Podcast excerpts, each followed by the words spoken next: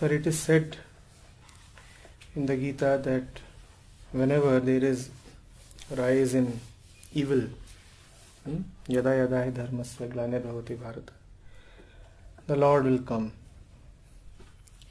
But sir, good and evil both are defined by ego. Then what is this evil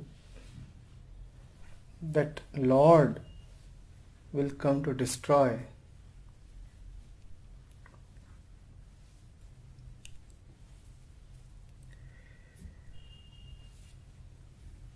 Devish, there are two kinds of evil, just as we are two. Hmm? We are two, we operate from two centers. Similarly, there are two evils and two kinds of virtues as well. There is one evil that the ego labels as evil. Hmm? It is the counterpart of virtue. There is one bad that the ego calls as bad. It is the shadow of good. It is the dual companion of good. Hmm?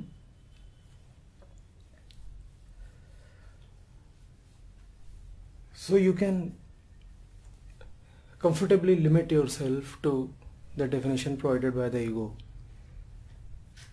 That there is the good and the evil and both are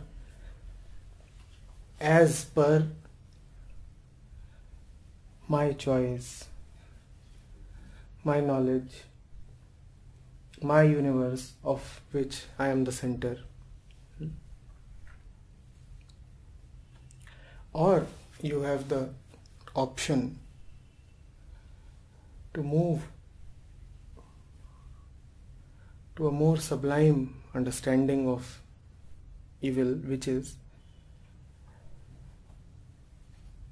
that evil is not what the ego decides to be evil, but the evil is whatever the ego decides.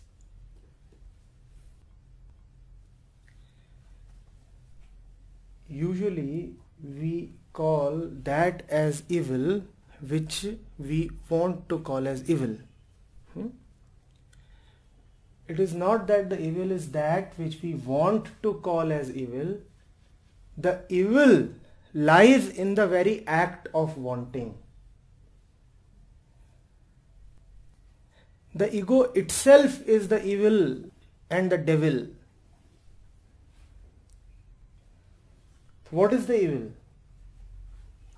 Not the counterpart of good, not one end of duality, but the entire game of duality. Whenever you operate from the center of ego, this is evil.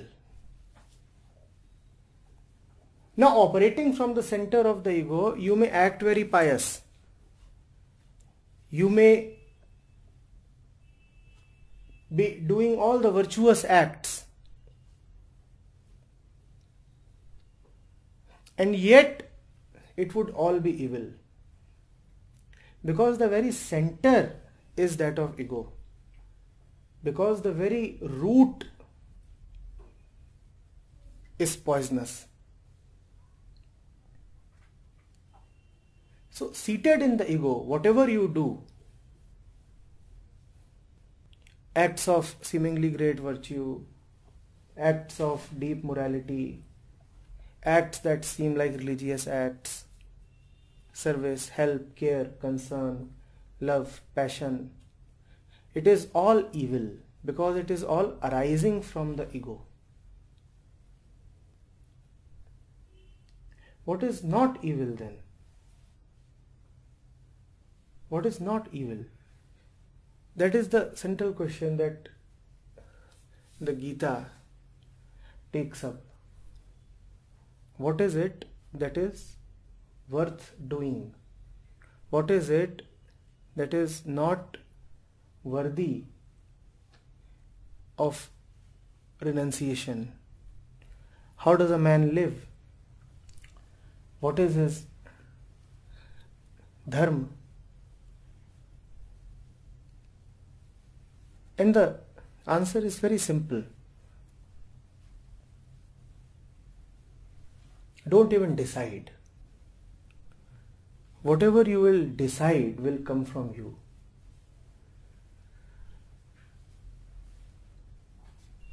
Make way for the action to happen.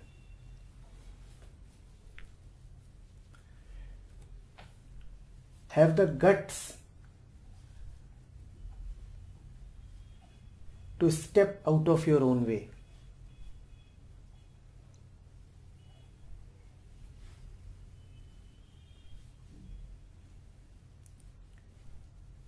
You are the evil. And once you are gone, whatever is left is not evil. You cannot fight the evil because the evil is not separate from you. You are the evil. Even your best intention is just an evil intention.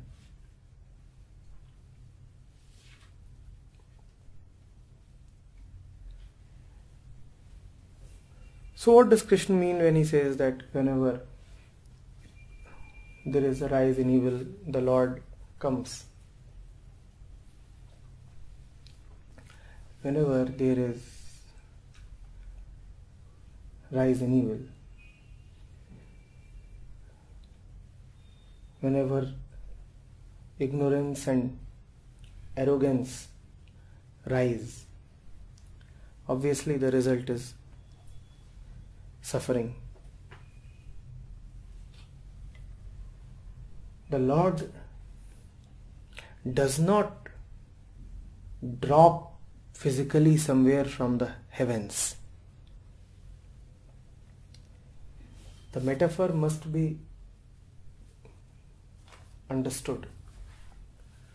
It does not mean that whenever there would be people of a certain kind who would be behaving in evil ways, then some avatar will descend from the skies. What it simply means is that whenever the ego inflates, the consequence is suffering, and suffering itself calls for its cessation you do not like to suffer. The ego is caught in a quandary. It likes to be inflated, but it does not like to suffer. But the natural consequence of its own inflation is suffering. It likes to be big, it likes to act powerful, but the more powerful it acts, the more it suffers. And suffering is something it doesn't like. So the very inflation of the ego, the very rise of ego, the very increase of evil is also a parallel increase in the urge to dissolve the evil, the suffering, the ego. The Lord does not come from anywhere. The ego sees its own futility, its vanity, and surrenders. That is what Krishna means when he says that I come. Two things have to be understood. First, Krishna is not a body that will come. Second, Not only is Krishna not a body, there is also no question of his coming because he is the only element that is. So, where is the question of his coming and departing?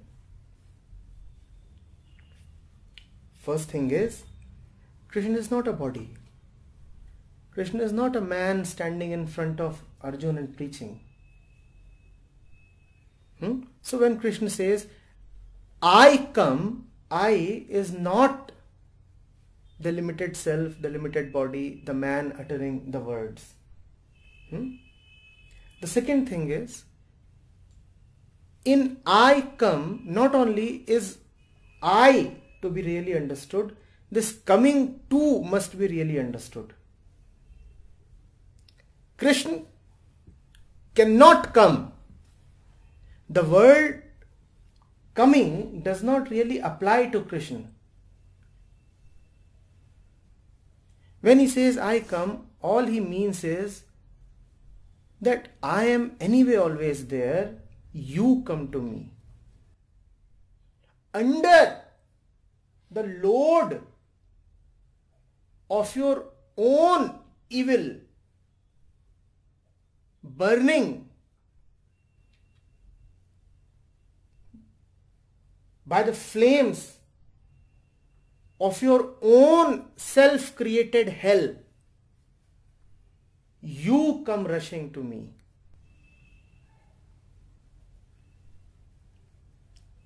Krishna actually has no way of coming to Arjun.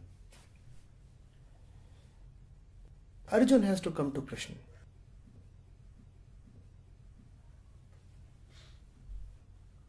Are you getting it? Hmm? Krishna can call. Krishna can sit inside Arjun. Krishna can play a game in which he becomes Arjun and comes back to himself. But actually, he has no way of going somewhere. He's pretty helpless, you know. How can he go anywhere? He is already there. Go anywhere, he'll have to first be absent from there.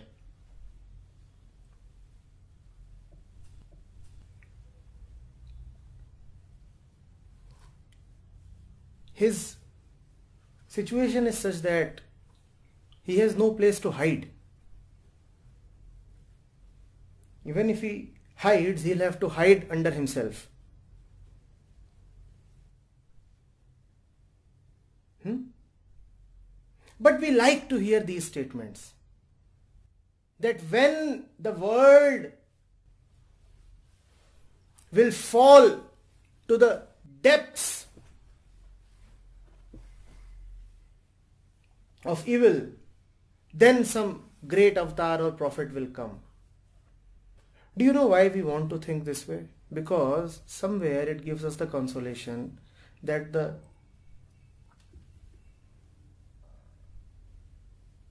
prophet is not already present. We want to say that he will come. We love saying that he occasionally comes. We love saying yada yada hi. That whenever there is the loss of dharma, only then Krishna comes. See how nicely we have interpreted it to make it conditional. We have said Krishna will be there, you know, only when there is loss of dharma, a grave loss of dharma. So it means that he does not always have to be there. And when Krishna is not there, then the field is open for me. Hooray! Let's make merry. So ignorant, mischievous, and very harmful interpretations of these famous lines from the Gita have been floating since centuries. People have been constantly clamoring that you know, when there is too much evil, then the avatar comes. Sir, Krishna has no way of coming. He is the only presence that is.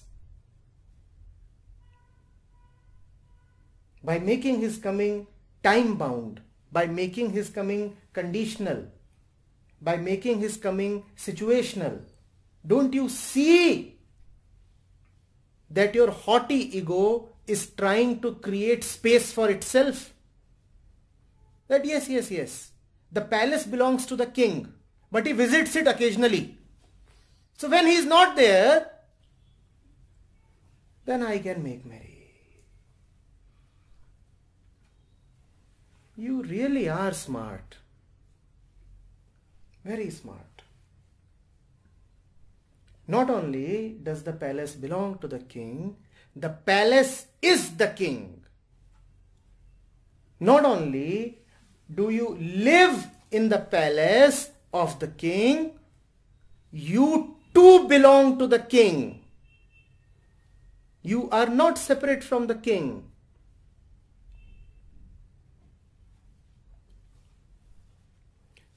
one objective that the ego has is to somehow maintain a separate identity from the great self, from the ultimate, from God. And this objective of the ego will be fulfilled in a thousand ways. Obviously, the ego wearing a pious look, the ego trying to act holy, cannot directly say that I do not love Krishna or that I am not Krishna. It cannot directly say that. So it will find indirect mischievous routes. Like this. Like saying that, you know, some avatar will come. Some avatar is not going to come. He is already there. He is there in every breath you take. He is running in your veins as blood. He is arising in your mind as thoughts.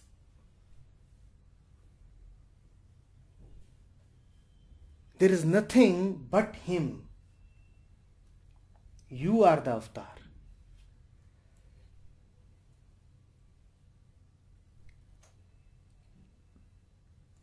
Now this is dangerous. So Krishna is already here. Oh my God, where is he? Makes us feel nice if he is at least in the next room.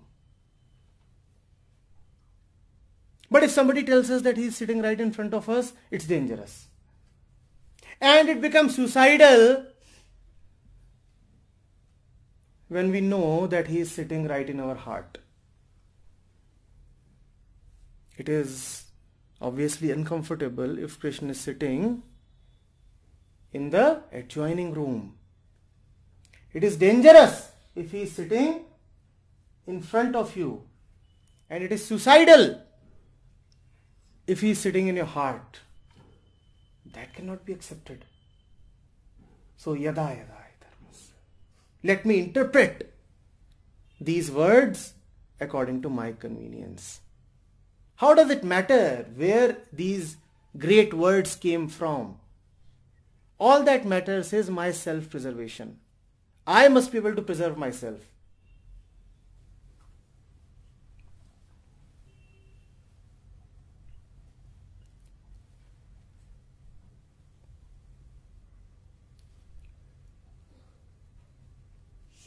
Are you getting it? Krishna is not prompting Arjun to kill Bhishma. If you are thinking on these lines, if you are seeing multiple characters of which Krishna is another character, then you're not seeing anything. To understand Krishna is to see him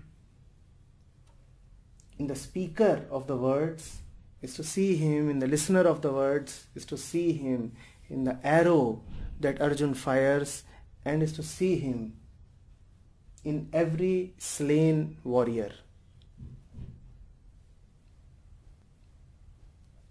Are you getting it?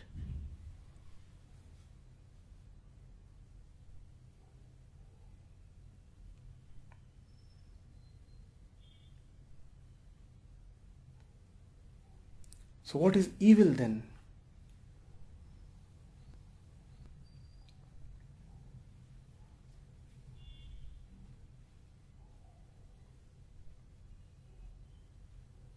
The evil is just a joke.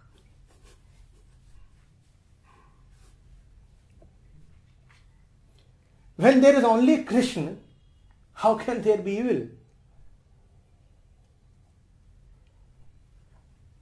When there is only Krishna, where is the question of evil? The very mention of evil is amusing.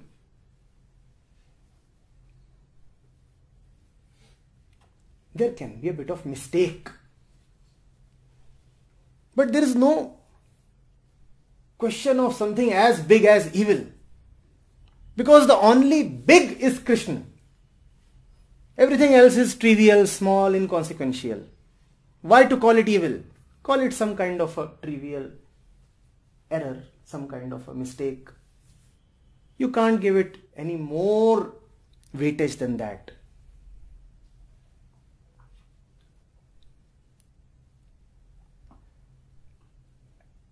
Arjun's suffering arises not from the fact that he doesn't want to kill his relatives. It arises from his basic ignorance about what is it that is all around.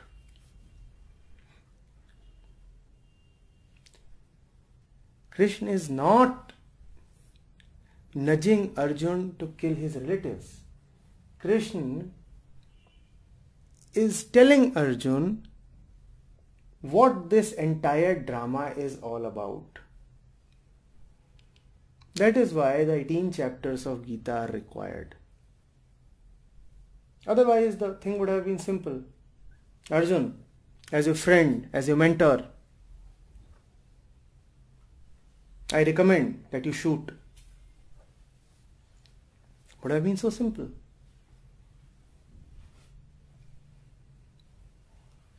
But no, that won't solve the problem. Arjun's problem is that he does not know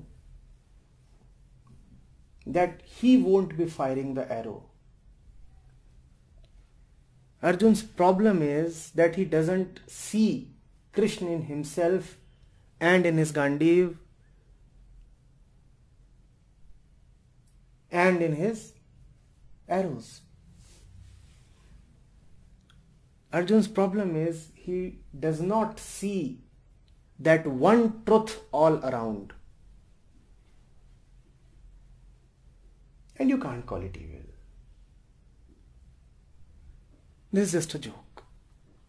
You cannot see what is there. What is evil about it? You are making a mistake.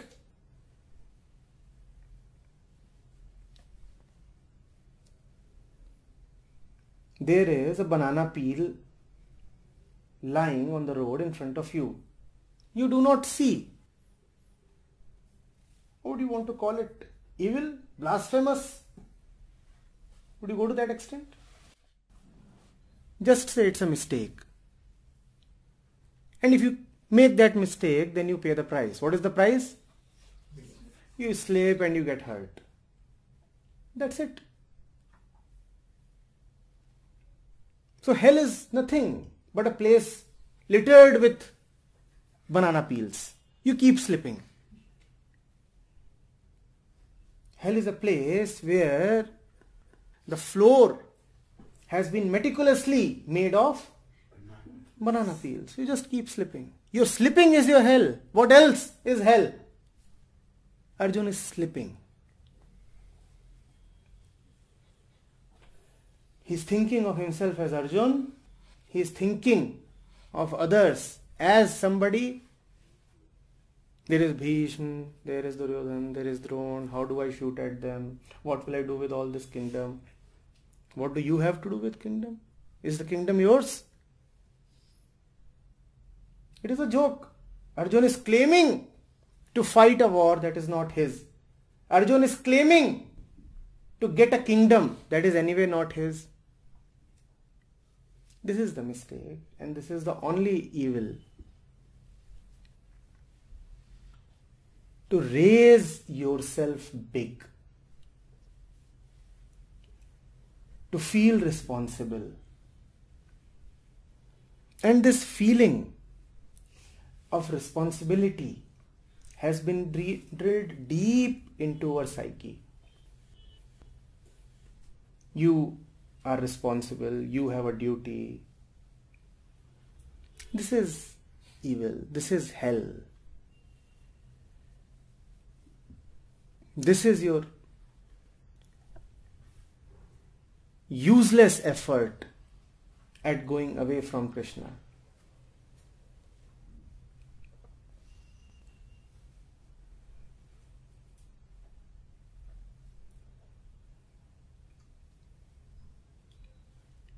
It's his game. He knows how to take care of it. It's his game. That's why when you are there, remember you couldn't have been here had it not been his game.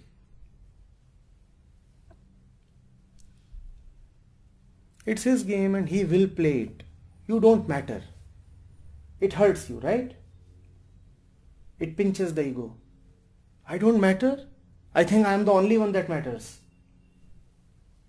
You don't matter. The game will take care of itself. So relax. But that becomes too much. I have been always told that my fate is to strive labor, suffer. How can I just relax?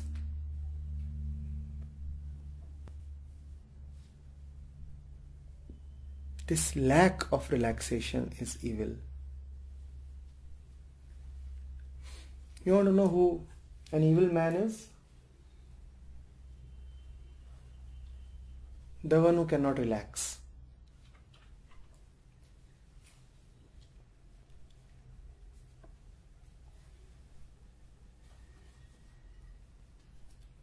The one who has a thousand responsibilities.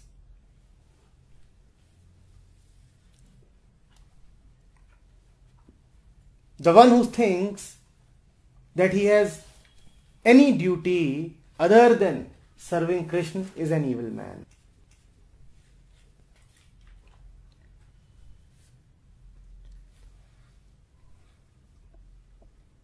And that is the reason why Krishna has to say, Sarvadharmam parityajya mamekam sharanam braj. Who is an evil man? Who has some duty except the one towards Krishna.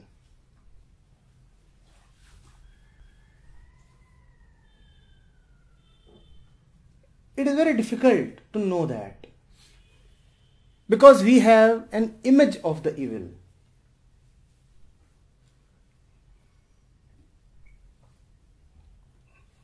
In our image, evil is someone with bloodshot eyes, with a cruel demeanor, out to hurt somebody, not caring, What you do not realize is that in the existential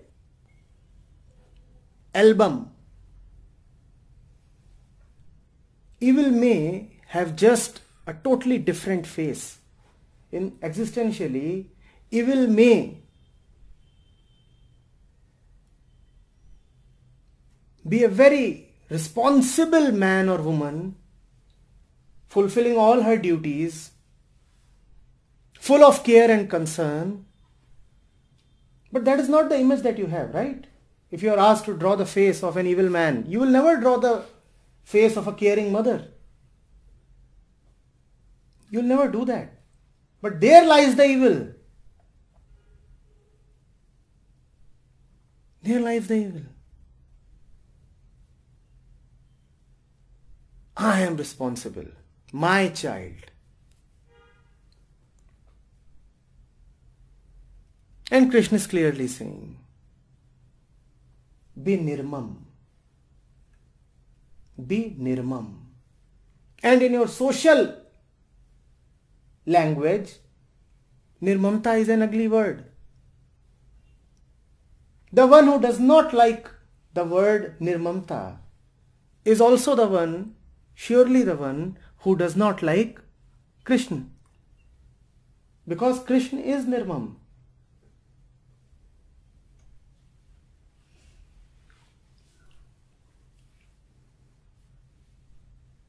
we need to get rid of our images. And if we cannot get rid of these images, we at least need to change them. Next time your kid says, Mama, draw me an evil man. Draw the face, the soft face of a caring lady, probably with a tear or two in her eyes. Maybe you can look at the mirror for inspiration.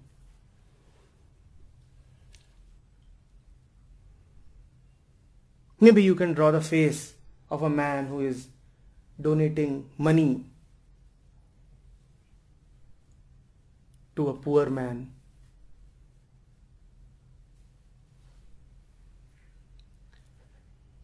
Maybe you can draw the face of a responsible employee.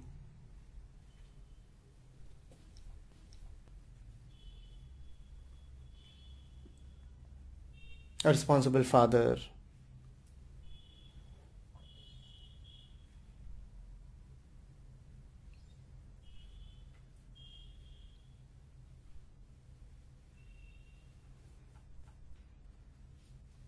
the ideal son.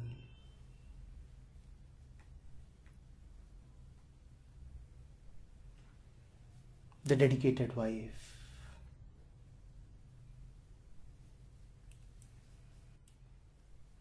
I'm still not sure whether Devesh understands what is evil. Krishna says, whenever evil rises, I come.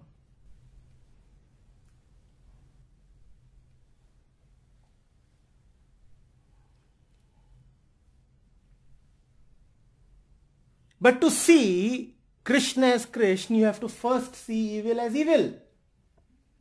Evil will rise, Krishna will come. Maybe evil is already there and Krishna is already there. But to realize Krishna, you also have to realize evil. You do not realize evil because you have images of evil.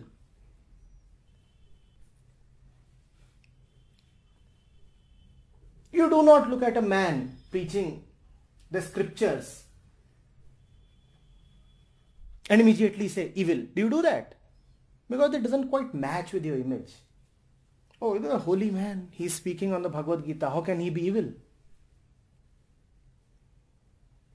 You do not look at the old grandmother praying that the granddaughter gets married before her death. You do not look at this granny and say evil. Do you do that? No. In fact, you feel respectful. You do not hurl abuses. You do not clutch her neck. You do not run away shouting evil, evil. In fact, you bow down and touch her feet.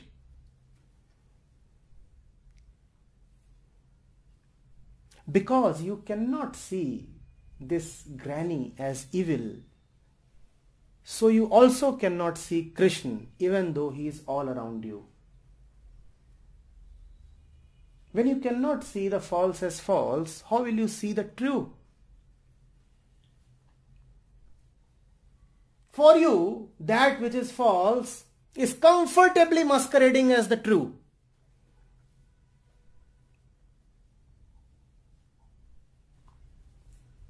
How will you ever see the true?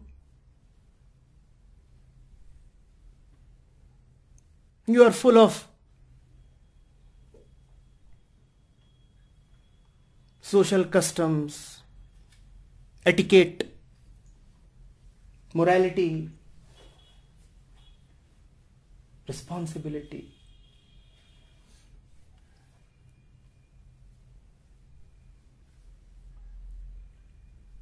When you are so full of these, then there is no Krishna for you. Remember, I am not saying there is no Krishna.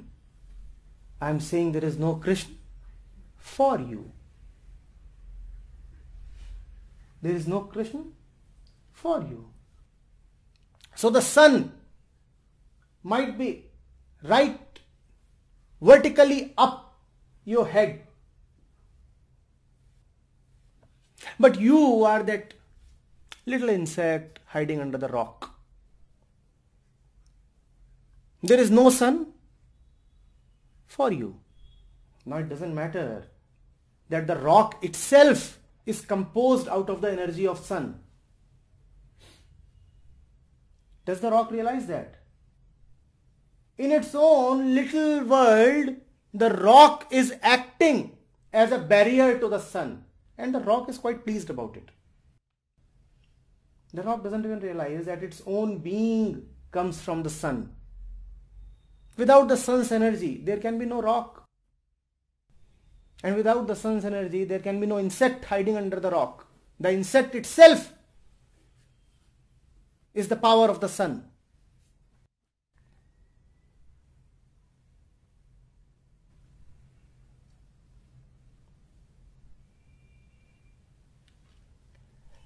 Krishna is not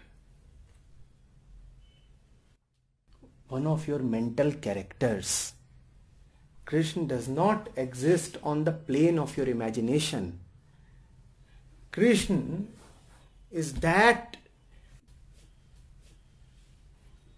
which is beyond your imagination and yet powers your imagination.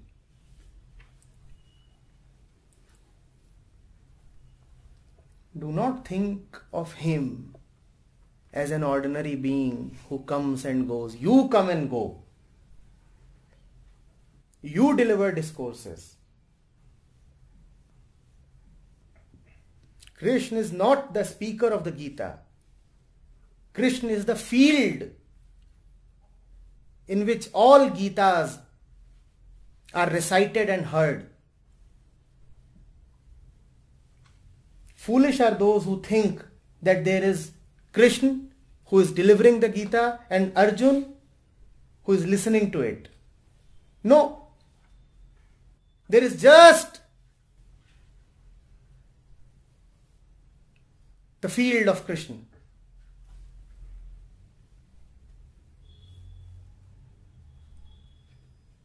Beyond time, beyond space, and in that the game of Leela is happening. Sometimes somebody utters a Gita, sometimes somebody listens to a Gita. It's okay.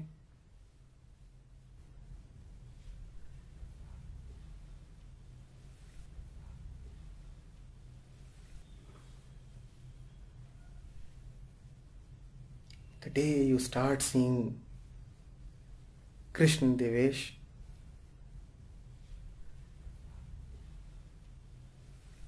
you will find it difficult to go to the Bhagavad Gita.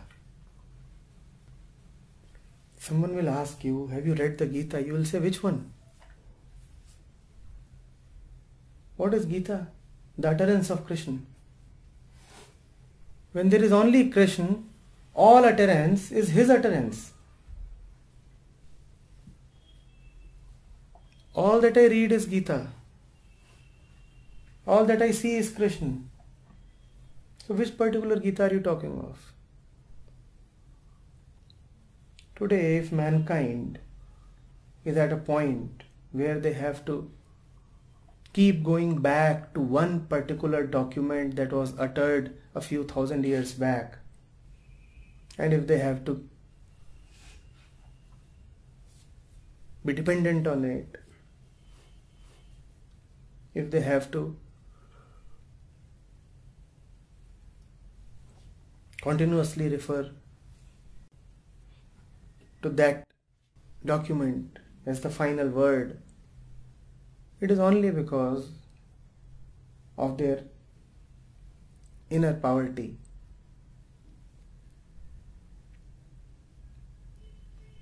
The process of Krishna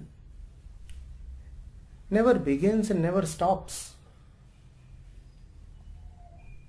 He is a continuous creativity. His every movement is Gita.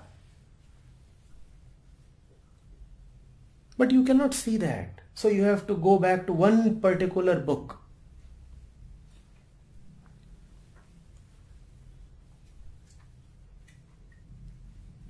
And you keep quoting from that book again and again and again and again.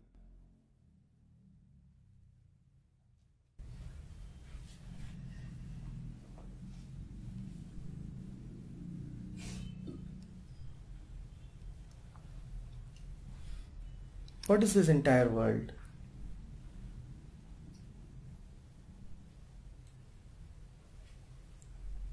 In essence, Krishna.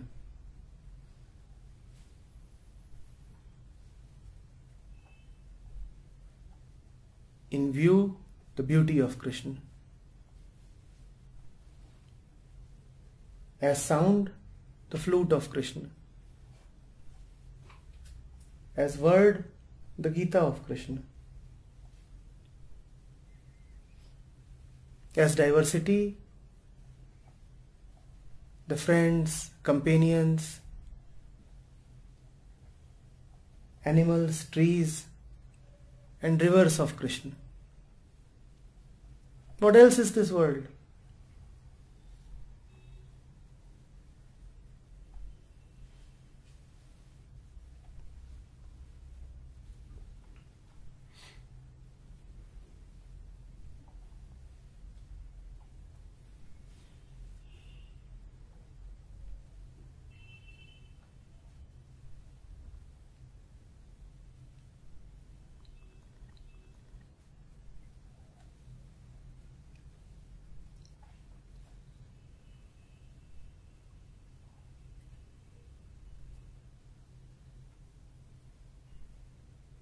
Those who claim to respect Krishna are the ones who are actually full of contempt towards him. They are the ones who limit him to a statue. They are the ones who make him into a poster and put it up on some wall. They are the ones who do the unthinkable act of celebrating the birthday of Krishna.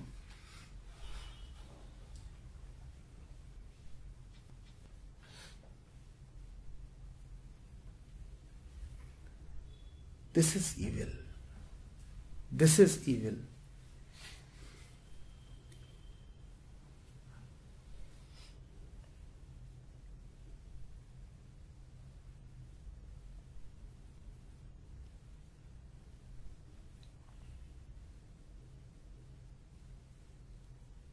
The Upanishadic seers, the entire tradition of Vedanta, came from very developed minds. They certainly knew timekeeping. Yet you find no mention of dates on any Vedantic documents. They could have done that. In fact, the world's oldest calendar comes from India. So these people certainly knew this much. They could have put dates there.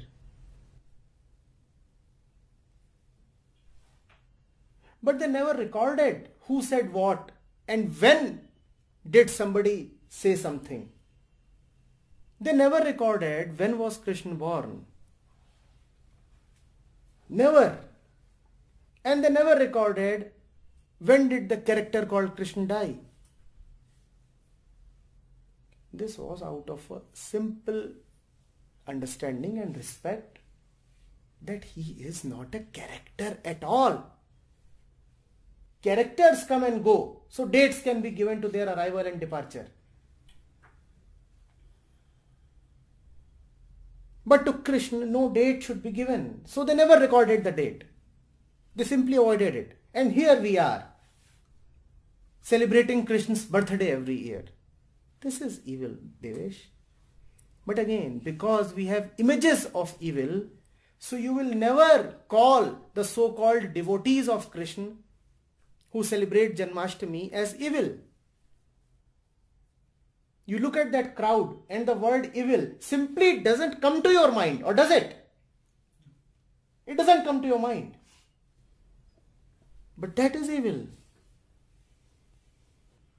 To think that a Krishna is ever born is evil.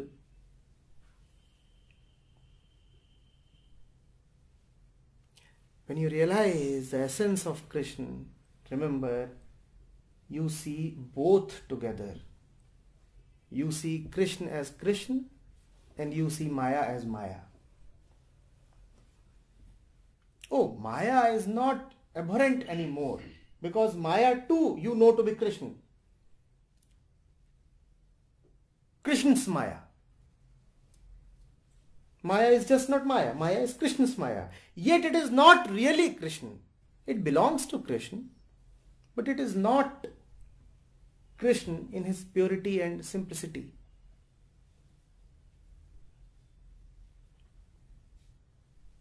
Hmm? And because it is Krishna's Samaya, hence calling it evil is not really proper. We will just call it a joke. Or if we are in a foul mood, then we can call it a mistake. But let's not go to the extent of calling it evil.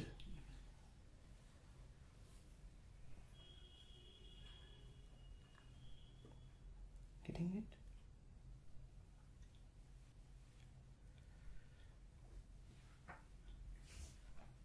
Hmm?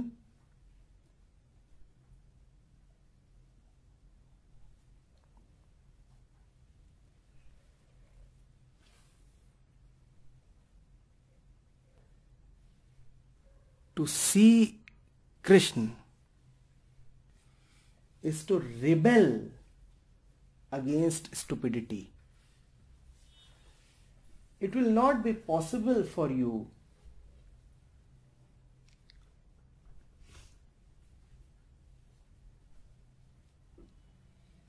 to keep participating in the rubbish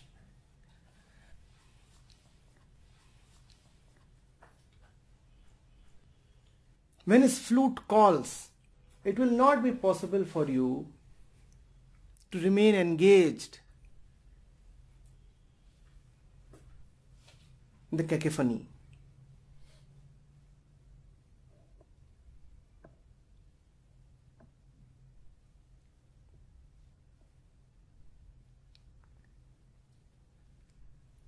That is only rebellion that is there.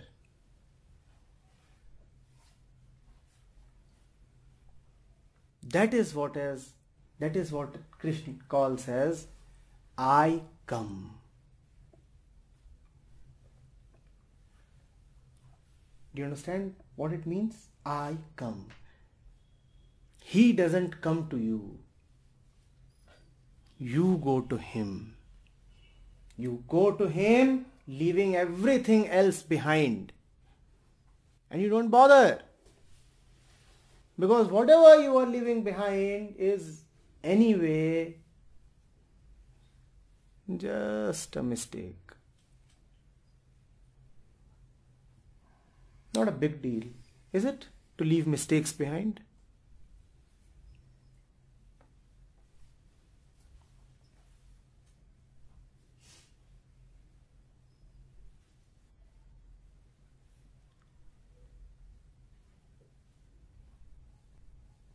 Hmm?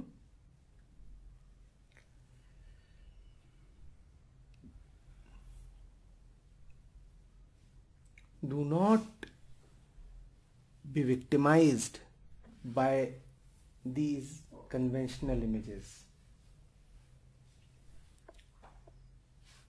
Those who have interpreted these verses further tell us that, you know, Krishna says,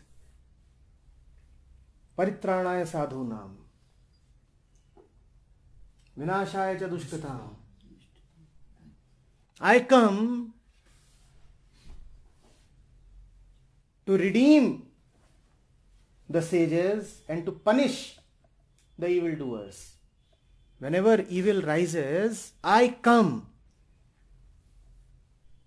to help the good ones and punish all the villains.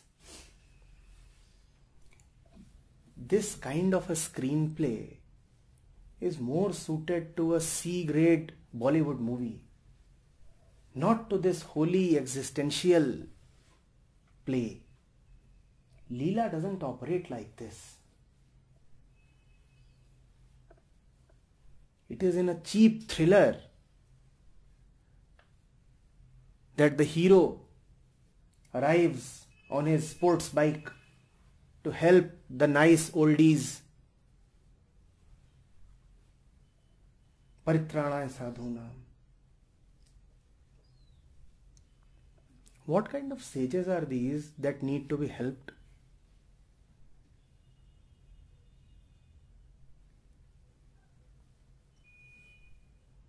The sage, by definition, is the one who is no more in need of being helped.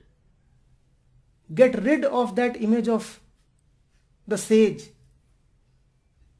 that old man who can be any time troubled by the mischief makers. So it is now upon a Krishna to come and help this poor man. Hmm? Images, images, images. Vinashaya chadushkritam. So there are these baddies roaming around, taking away others' properties, running away with somebody's wife, raping a woman in the middle of a court. So Krishna is needed.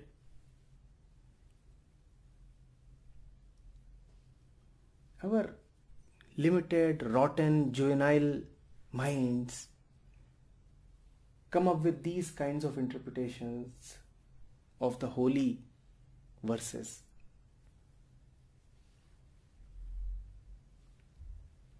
There are no people.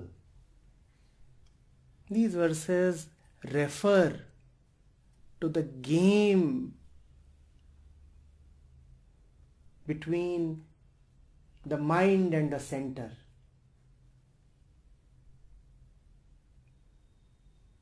These verses do not refer to persons. Never think that sadhu nam refers to a few persons.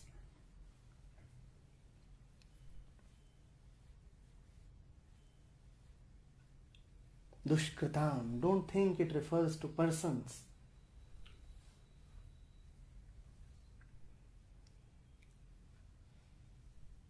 Hmm? Till the time you interpret these as persons, you think of yourself as a person. Till the time you think of yourself as a person, you do not see yourself as Krishna. When you do not see Krishna, how will you ever know the Gita? So to read these verses in the person mode is to miss the message of Gita.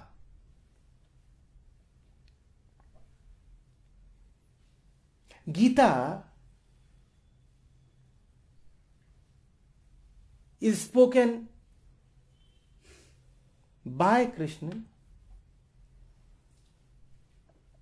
and is meant to be read only by Krishna. No Arjun can ever understand the Gita. Never. Only Krishna can understand it. Until the time you insist that you are a you are an Arjun or a Manav or a Devesh or a Namandi or a Garima. Why bother yourself with the Gita? Why bother yourself?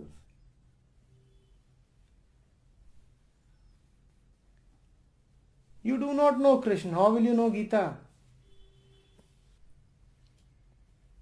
Hmm?